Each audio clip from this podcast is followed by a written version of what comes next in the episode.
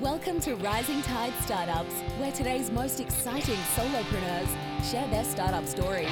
They also deliver tangible strategies that they would implement personally if starting their business over today.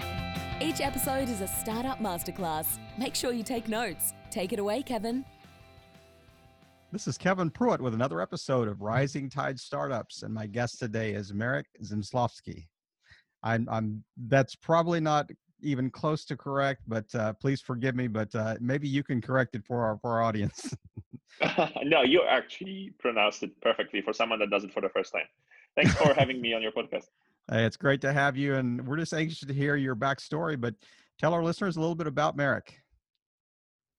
Yes, so my name is Marek, as you already know. I'm Polish-born, although last eight years, sorry, twenty twelve, last eight years, I've been one hundred percent professionally focused on building online businesses in sub-Saharan Africa, which is a pretty well specified uh, specified niche. My business story uh, in one minute is that I have dropped out of university on uh, my first year because I wanted to build a huge huge empire, business empire, because I was, you know, reading TechCrunch and watching C N N, and I knew what what's been happening to Facebook. Um, my first first part of my business life was that I built a, a big financial brokerage in Poland. That was before the crisis, so everyone was making a lot of money on, on in the finance sector. And then I also had my first huge crisis in two thousand eight, where I not only made all the money, you know, I at first I made my first million there, but then I lost everything and I had even bigger debt than the money I had in, in the beginnings. Uh, and at that stage, I already knew that I kind of want to go into startups because I saw those C N N coverages of those hipsters sitting in Starbucks in Silicon Valley, drinking soya latte and just, you know, writing on their white keyboards, fancy white keyboards, and making millions. And I figured if they can do it, I can do it as well. Yeah, we all do that. Every American sits in Starbucks and taps on their Mac keyboard. That's so, so, and then I realized it's not that it's not yeah. that easy. But that's what drove me really into startups, as yeah. fun as it sounds. But I fell in love with the concept of disrupting a, a, an ecosystem, disrupting an industry by introducing new technology, because that's how fortunes are made, really. When you look at the Uh, you know, when oil was discovered, then the first industrial revolution, second, et cetera, et cetera. And I was trying to find a, a business model for me when not too many people would like to build a competition for me. And essentially, I built a marketplace for funeral services because none of the youngsters, none of the teenagers I knew that were good with computers wanted to have a funeral business. Right, yeah. And it's not a high, so ticket, out, not build, a high demand. Yeah. There. Not at all. Super hard. Essentially, it was like booking dot com just for funeral homes. It, it's also travel just one way, and, and people are looking for the services online. Um, and then at some point, I just met guys which are running a big online company called Rocket Internet. They're not that well known in the U S, but when you look at their size, they're like top three. There's there's Alibaba, there's Amazon, and there's this huge e-commerce group called Rocket Internet, which is on four continents. They're just not that known because they have a different brand in every country.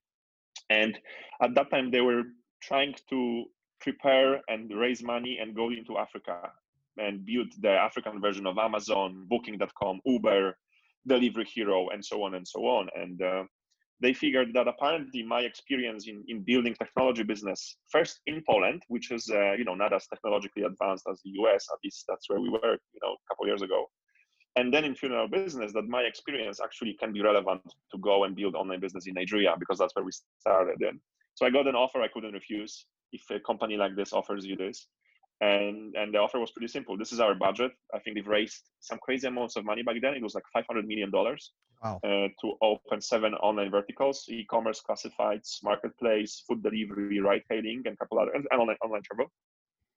And I was responsible for the online travel vertical. And the case was very simple. You're going to be paid almost nothing, but if you deliver the results, uh, you're going to earn your shares. And um, long story short, the company went public. Uh, we did an I P O last year on New York Stock Exchange. Africa gave me the craziest experience in my life. Going I P O was the first one. Being on the Interpol Most Wanted lead was the second one. At least was the second one, uh, which is kind of what great summary of, of what Africa gives you. It kind of is addictive. It gives you all all kinds of experience, uh, and you just love it.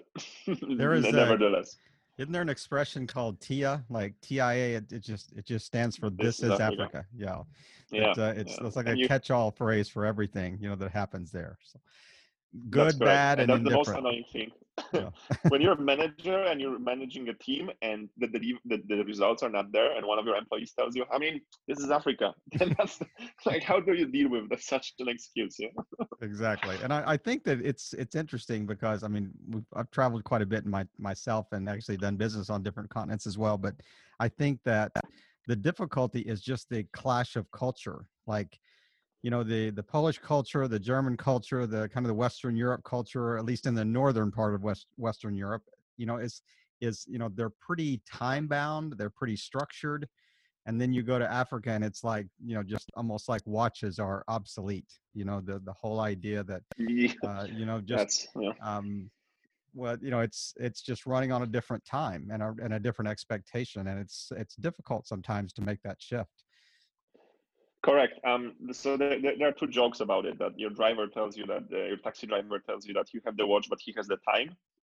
And and and you, you got to remember, like, Africa is fifty-four countries, hundreds of tribes, thousands of languages. Just in oh. South Africa, you have thirteen, thirteen official languages. Right. Uh, and in Nigeria, there are many tribes that even talk to each other in English because otherwise they, they mm-hmm. don't know each other's languages. And there's a joke in Nigeria that my, my Nigerian friend told me. What is the difference between a tourist and a racist in Nigeria? And and his answer was a week. Wow. And and the, and the, this I'm going to tell you the reason. It's so easy to become maybe not a racist, but uh, a bigot or or xenophobe, because when you enter a country with a totally different culture, mm. culture is basically a set of rules that you're so used to that they're in your skin, you, right. on a subconscious level. So the moment you enter a new culture and everything happens in a different way, people behave in a different way, it hits your subconscious. You become mm-hmm. frustrated, irritated, because it's not how it's supposed to be. So that frustration is then emo- uh, amplified, and you can be, you know, become a xenophobe or, or a bigot or a racist even. So um, yeah, that was a big challenge. And uh, one thing that I've learned in order for me to, um, you know, learn how to do business and, and, and be happy in Nigeria and then other countries is to learn how to unlearn many things and then listen and appreciate things being done in a total, in a different way. There's a sweet spot between accepting everything and, and, and, uh, trying to change everything. Right.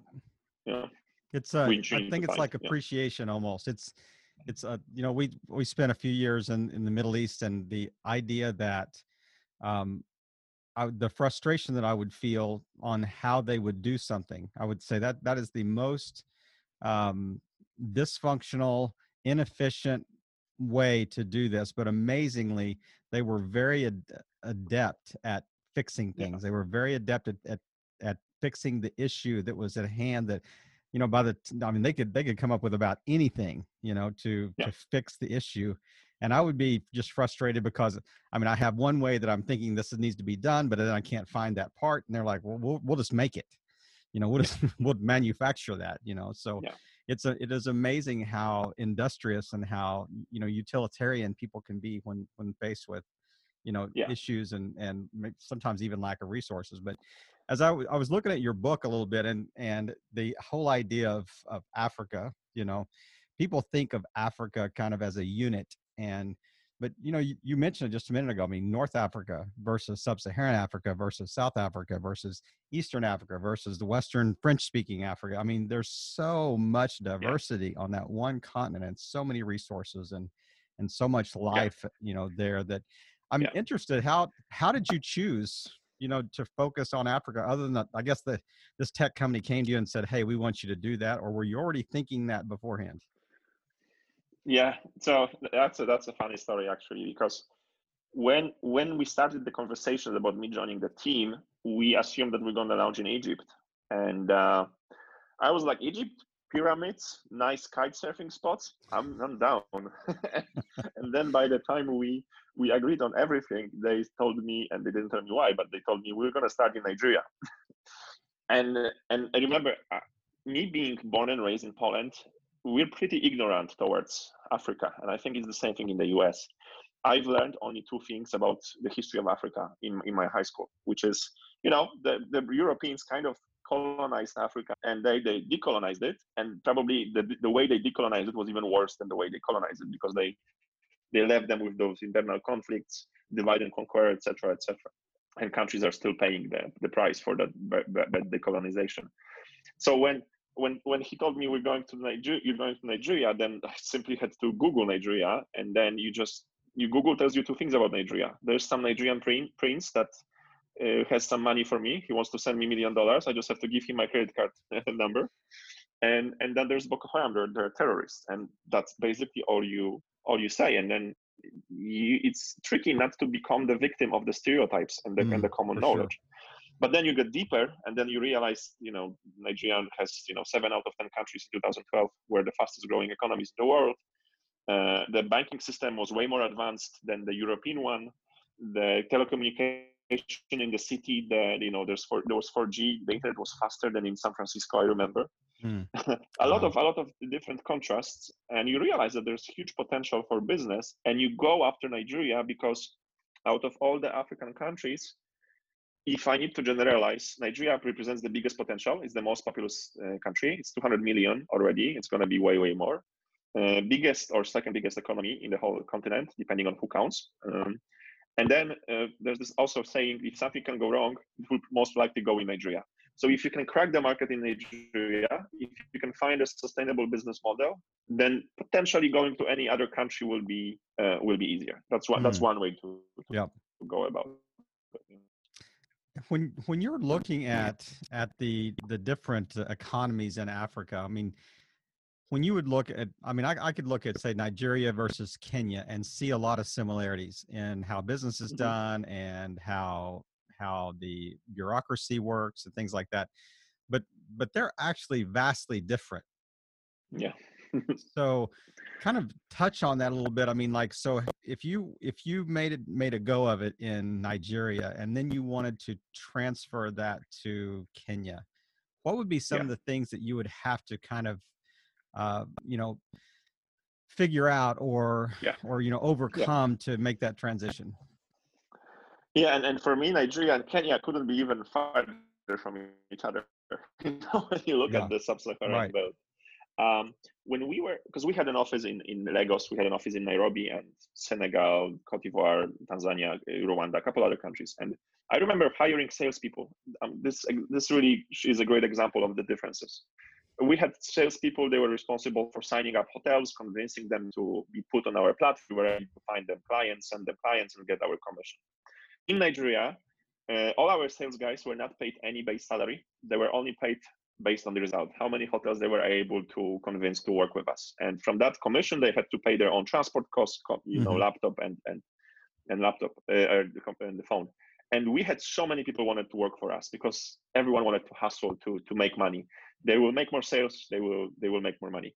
Well, in Kenya, that model didn't work at all. We couldn't find anyone to work with. So we had to introduce, you know, basic salary, but also be way more micromanage. We had to micromanage them way more into what our sales guys are doing hour by hour because their incentives are much much different. So that's that's an example that, you know, when you run a business, even those two countries which on the outside may look similar have all those nitty-gritty differences.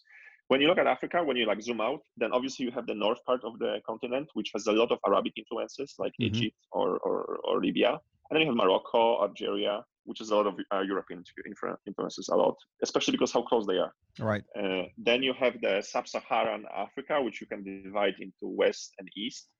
Um, and then on the south, you go to South Africa, which is, again, a totally different country because the, the apartheid government, which we know what they did, uh, uh, has has done one good thing, which is they really, although being a racist government, they have really invested heavily into infrastructure. Mm-hmm. So this country has been one of the richest countries in the world, like thirty years ago. We know what was the price of it, but you can still benefit from that infrastructure. Right. Uh, like properly working courts, uh, highways everywhere, cheap internet, so on and so on, which is a big challenge in the sub-Saharan African belt. Sure. So from Nigeria east to, uh, east to Kenya. Even the power I grid. Mean, yeah. It's like a, yeah, power. That's that's another that's another issue. It's like um, uh, what's the word with with Alice in Wonderland. Uh, the the deeper you get in analyzing those countries, the more the more issues you have to touch. Further touch. down the rabbit hole. Um, that's yeah, exactly. the, that's the, the down the rabbit hole. Yeah. What what I always try to use to visualize the differences is that in Europe or in the States, you would consider having running water and electricity twenty-four seven as something which is basic. Everyone, you know, being representative of middle class or even lower income, most likely you have that in the house. Where, for example, having your own driver or a cleaner to take care of your house and maybe cook dinner for you and your family is considered for those, you know, really rich people that want to afford this. Because, you know, life is way more comfortable in the U S or right. Europe. There's so many services, everything just works. Where in Africa, um, much, much poorer, I mean, even middle class families, if I can use that term, uh, have someone to help them in the house or a driver that takes you from, from, from one place to another, because there's so many unemployed people who, who will work for almost nothing, like one hundred, two hundred dollars per month. But then in order to live in a flat where you have twenty-four seven electricity, running water and internet connection, you're going to pay thousands of dollars mm-hmm. per month as a premium just to just to have that. So everything is like totally turned around. Yeah. So I, walk us through. So I'm I'm assuming you're no longer directly involved in this enterprise in Africa. So what are you doing today? Yeah, so um, last two years were really, really interesting for me because I was still fighting for my freedom, essentially. Mm-hmm. I I was involved in this big e-commerce company. We have uh, we have we have made this. Yeah, I, I've been like part of making the company going public. Then I launched my own software company, and that's where I took a local partner to help me with with this business, a so-called Godfather to protect you from the bad guys from the government, as you do in exotic countries. What no one tells you is that sometimes Godfather wants to run the business without you. mm. And uh, essentially, the whole, everything is described in a book, but long story short, I got an offer I couldn't refuse. They bribed the Nigerian police. The Nigerian police issued an inter- international arrest warrant that was put into the Interpol system. And after this was done, and I was essentially in house arrest in Poland, I was about to be extradited to Nigeria because apparently I was supposed to face jail time of twenty-one years for some, you know, financial high school crimes that they, they've put in the arrest warrant. And then I got a phone call with an offer I couldn't refuse if you're going to basically give back the company. Uh, release everything for like a symbolic amount, uh, then everything will disappear and we just go our ways. And I decided that I would go the hard way to fight this. And uh, it took me almost two years. Um, cases in Nigerian courts, cases in France, because that's where there's the H Q of Interpol. Uh, also cases in Poland where I had to defend myself from being forcefully extradited to Nigeria. Uh, scenes from from criminal movies where I had to have a plaque that would record a conversation to collect evidence. So that that was my that was my job for the last two years because fighting for freedom is essentially a job, and and writing a book because that was my biggest motivation. If I get out of this alive and well, my book has a nice happy ending. Maybe this will be an interesting story. So everything. Spoiler alert. My last year. Spoiler alert. Yeah. Yeah. Spoiler alert here, right here. Yeah. Here, so the book has a happy ending. ending. That's right. Has a, a happy ending. Yeah. So the book was uh, published in Poland. Now it's published in the U S market. So I guess I'll take a couple more months to to be laid back business wise. I have one company. It's an A I marketing company which we operate in South Africa and Kenya. That is my my business that allowed me to, you know, not to lose all my savings to because the, uh, lawyers are super expensive. Right. Uh, but a couple more months, I'm just taking my time to enjoy the book promotion, telling my story, telling that although everything that happened to me, I'm still totally in love with Africa, and I would never trade all my experiences for anything else because of how, you know, a lot of learnings I got out of this. And once this is over, I am an entrepreneur in my blood, and I'm definitely going to come back to, to running another company. What it's going to be, no idea. I'm looking at renewables um, and solar solar sector. Uh, looks like Tesla is doing a lot of cool things with their roofs, and it seems like the world needs their competitor. because no there's doubt no about one that it. will globally compete with them. No doubt about it. So in the next, in the so, next uh, after I mean after the book tour or whatever. So, are you looking to do this in in the African subcontinent, or are you looking to do this in Western Europe? Or I mean, I know now we're we're online, so it doesn't really matter where we are. But um, yeah. where are you? Where do you want to focus these new enterprises? Seems that the global mega trends are everywhere. The, the most important global trend that makes a difference now is that the technology has really become much, much, much cheaper, like ten wow. times cheaper than a couple of years ago. And the unit economics start to make sense. And then you see that it seems that finally the, the, the whole awareness of climate changes and, and maybe wanting to have greener energy that powers your house and your car is finally getting into mainstream. Uh, and also you don't want to lose out on that potential in the so-called first world, so mm-hmm. Europe and the United States, when there's many people that just want to drive an electric car and, and want to make sure that this electric car is not fueled by coal, but is actually the energy is coming from, from something green. But then you don't want to also miss the African opportunity where everyone needs solar as well or renewables as well, not because maybe they're necessarily uh, climate conscious, but there is no alternative because the power grid was never properly developed. Right. In Nigeria, seventy percent of the country's uh, uh, con- consumption of power still comes from a, this classic small fuel power generator. I mean, small for a small flat or the size of a container for a big office building. And it's crazy. It shouldn't be like this. Um, so that's the problem of emerging markets. The, the power from the grid is just not reliable. So the client will be different. The motivations of the client will be different, but seems that the technology can be applicable both in the first, quote unquote, and third world, just for different reasons. I don't see being able to have your own personal nuclear power plant in your house. Uh, I don't see really an, an efficient, uh, you know, was the was the power plant that gets energy from uh, wind. Yeah, like uh, just windmill. Wind power. Yeah, like a turbine. Yeah, it's really hard yeah. to. Ha- Turbine, yeah. It's it's right now the technology is not there. It doesn't seem to have a turbine that doesn't affect the way your house looks like, et cetera. But it is doable with uh, with the solar technology, where you can just emit the solar parts into the house that you're building, and you, you may not even see that they exist on the outside. Let me ask you so about solar really power. Exciting. Like, yeah. so you know, you hear you hear people talk about wind power. You hear them talk about solar power. Those are kind of the two biggest like renewables. So.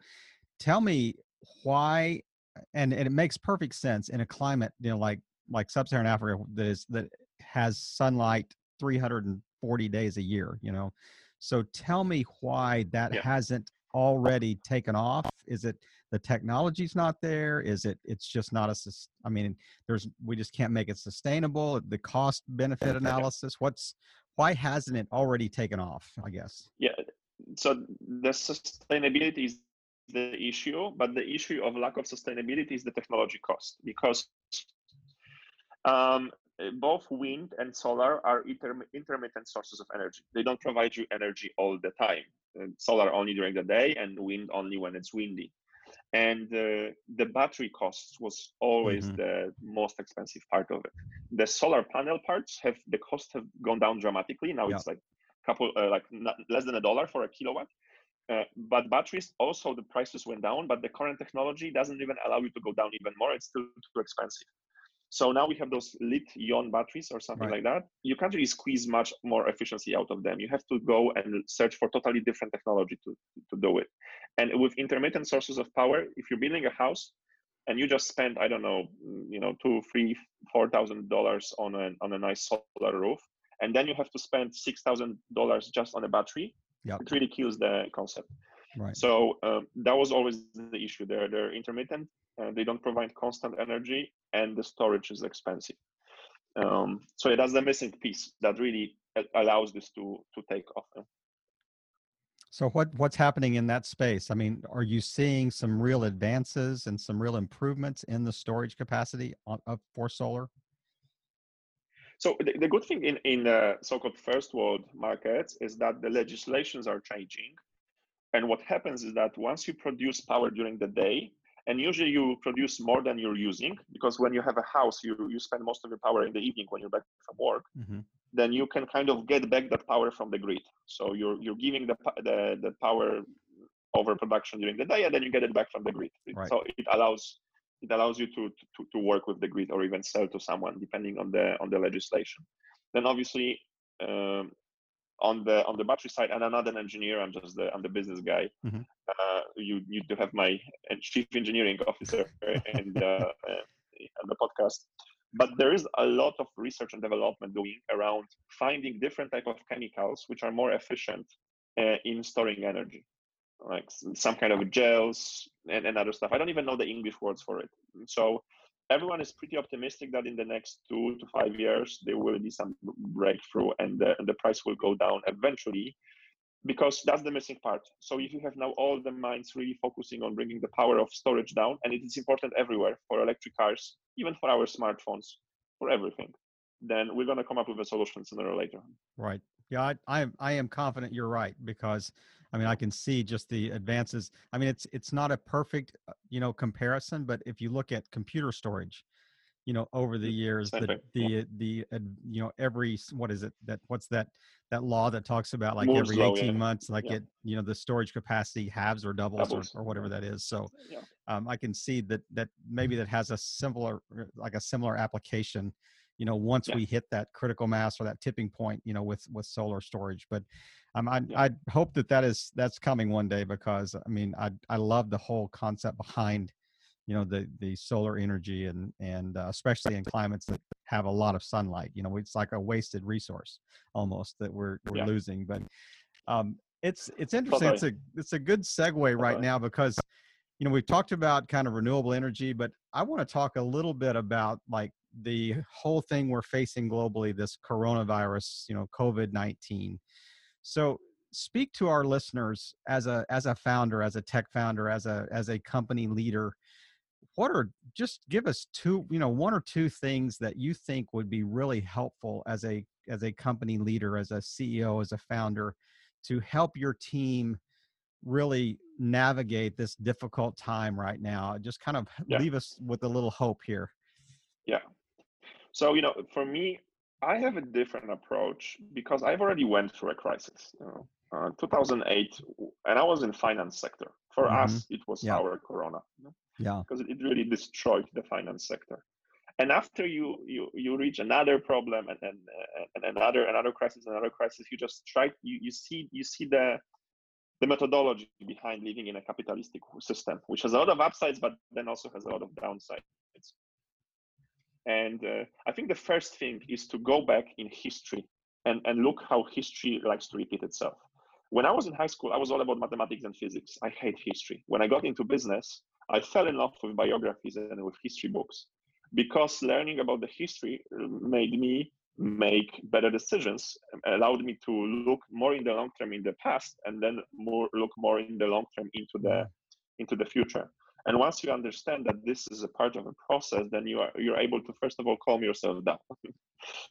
uh, from the financial, from the technical point of view, we were waiting. I mean, the mar- the markets were bound to crash anyway, because we had the the, the longest uh, uh, bull run I think ever, or since, since like many decades.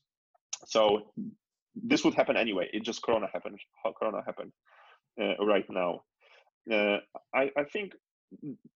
Crisis, definitely there are two pro- there are two problems or, or challenges about crisis, is that it definitely ac- accumulates power into the smaller, you know, number of companies or brands which just have more cash issues, cash cash flows, etc., and and smaller companies tend to die faster because they're usually well way more, way more cash restricted. Mm, so you got to watch out for that. You can't just save uh, save everyone. On the other hand, uh, definitely crisis accelerates some things. Now people are turning into video conferencing, uh, you know, e-commerce. You should, as a technology business, we should all benefit from it. But there are two buts. First of all, how long does this lockdown needs to happen for you to have that new uh, habit that you're forced to stick to, to really stay with you? Uh, you know, there's this book, Power of Habit, which uh, which talks yeah. about it. Because if the lockdown is only for three weeks, people will probably go down to their to their lives. So you want to have the lockdown longer, but then then the lockdown will destroy the whole economy. So what's the point of your piece of the pie becoming bigger if the whole pie has shrunk? Um, so that that's my observation.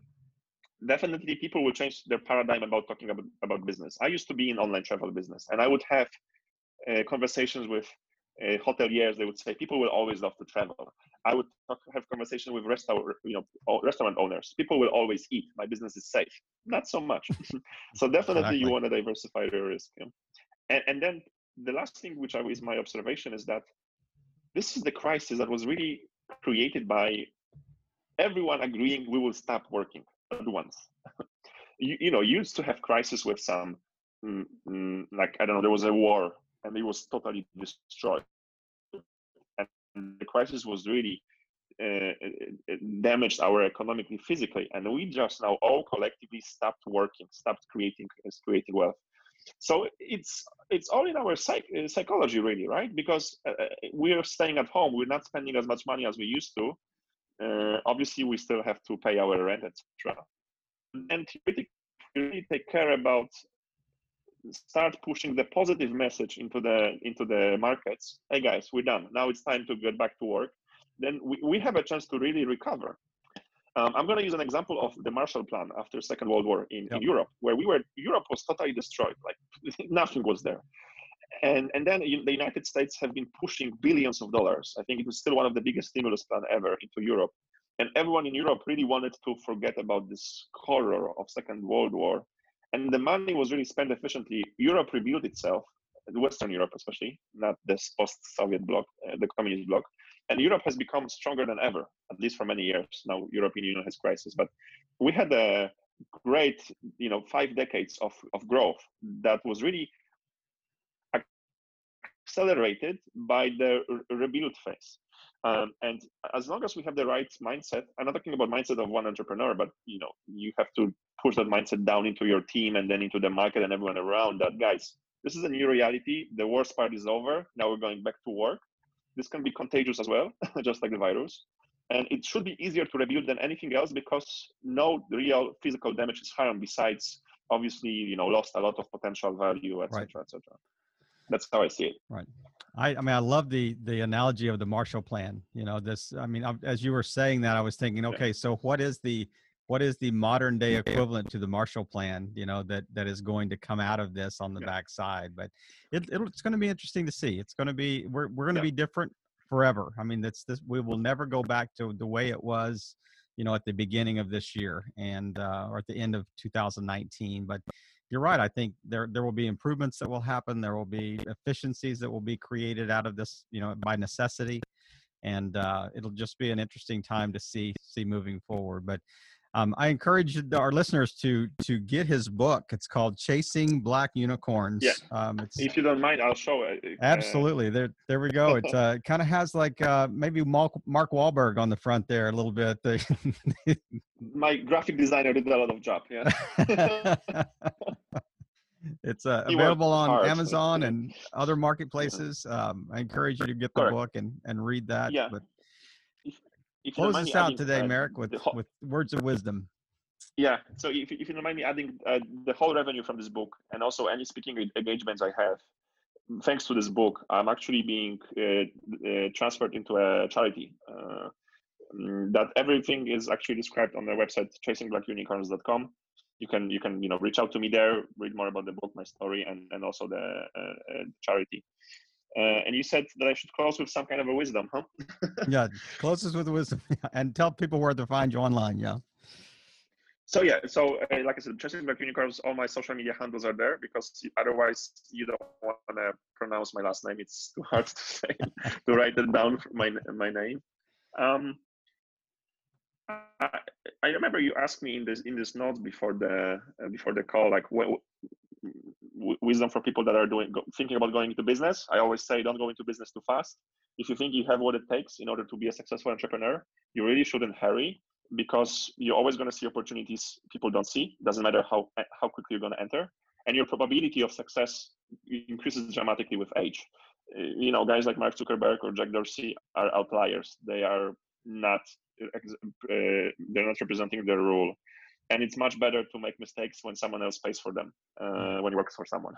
Uh, because the problem with entrepreneurship is sometimes you're young, you enter the business too young, you make a mistake, you get yourself bankrupt, and you will pay, be paying mistakes for that um, forever. I, that happened to me. Like I went from plus million to minus one million, and then I had to had three jobs. I was a bartender in two nightclubs uh, during the evenings and, and weekends, and then Uh, trying to do a startup during the day. And I was extremely lucky that I was able to sell the startup and pay my debts.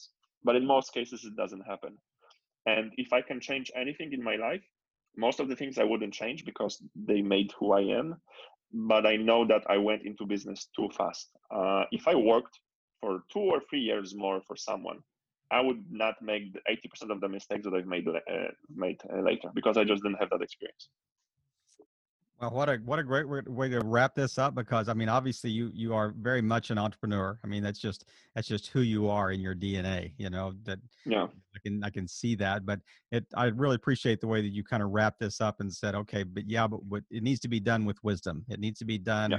With a with a plan, with good strategy, and and with good support around you, and all the things that that you know will help you make you know be successful. But Marek, thanks again for just taking the time to chat today. And and I mean, your story could go on and on. I could continue to ask you questions on and on and on, because there's yeah, so many yeah. so many things we could chase. But, uh, yeah, we I want you to yeah encourage people to to get the book and and read it and and. kind of have more depth in the story. But just thank you for taking time today and just sharing with our audience, and just really help doing your part to help all boats rise in a rising tide. Marek, thanks, thanks again. So much. Thanks again for allowing me to share my story. I just, I wanted to send you my book, and I was like, maybe he will also invite me, but I, I like, you know, the, the whole concept of, you know, educating about startups. And then you reach out to me, come on on the show. And I was like, like wow, okay, let's do this. So thanks again. Have a great uh, rest of your day. Stay safe. Don't get Corona get you. There you go. Hey, it's our pleasure to have you on the show. Thanks again, Marek. Another episode in the books. We hope you heard some great takeaways. Don't forget to subscribe and leave a five-star review on iTunes and YouTube. As always, thanks for listening to Rising Tide.